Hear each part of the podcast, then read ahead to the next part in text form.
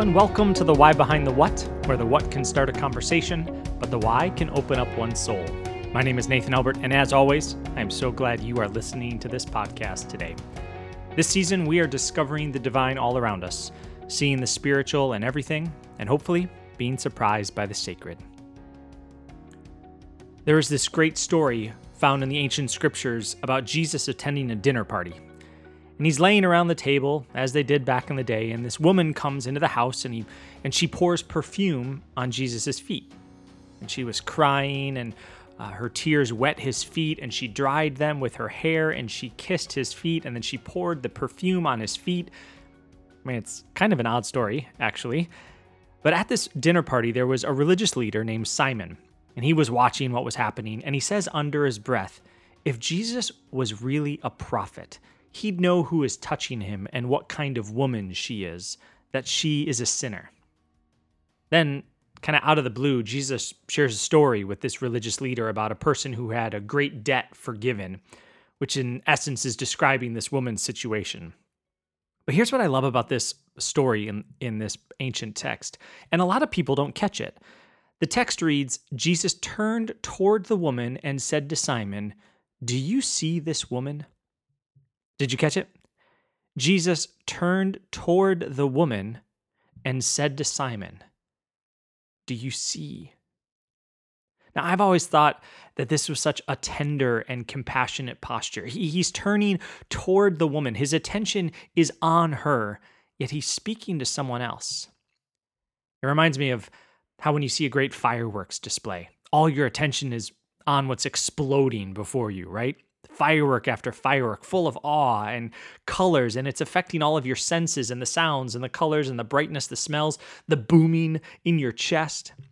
And as you're there, perhaps, you know, you have a friend next to you and you say to them, Oh, did you see that one? Oh, look over there. Look at that red one. You're looking at the fireworks, but you're talking to your friend. You're fully captivated by it all, and you're inviting others to see what captivates you.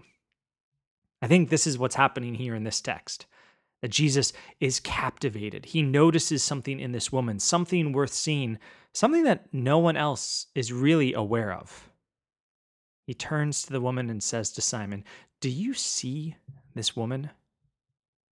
Now, see is one of Jesus' favorite words in many of his teachings. He uses it so often in his stories and his teachings. And the word can mean more than just to look or to see something.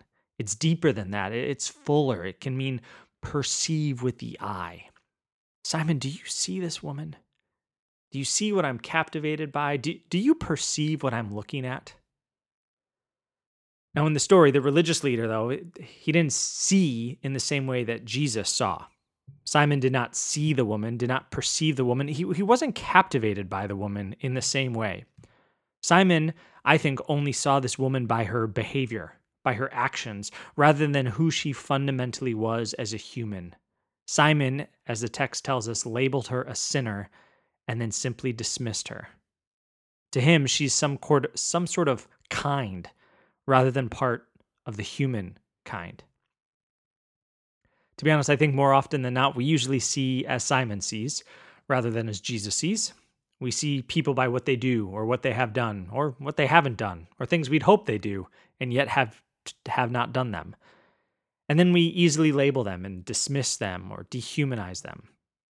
At times, I think we do the same thing to ourselves. We only see ourselves by our actions, what we did right or, or what we've done wrong or what we could have done better. And in our hyper polarized and politicized country, I, I, know it's easy to view people by what they do or who they vote for or what religious tradition they're a part of, rather than seeing them as their true self, their belovedness, their their beloved the fact that they're beloved humans. What I love about this rabbi Jesus is he sees in a fundamentally different way, not solely by our actions, but by our humanity. Jesus saw this woman not by what she did, a certain kind of woman, but by who she was, a child of the Most High God. So it's a question we must ask ourselves Do we see do we truly see? Do we perceive with the eye? Are we captivated by what or who is around us? I want to be seen for who I am more than by what I do. And more than that, I want to see others for who they are and not for what they do. Because when we see like that, I think we see like the divine.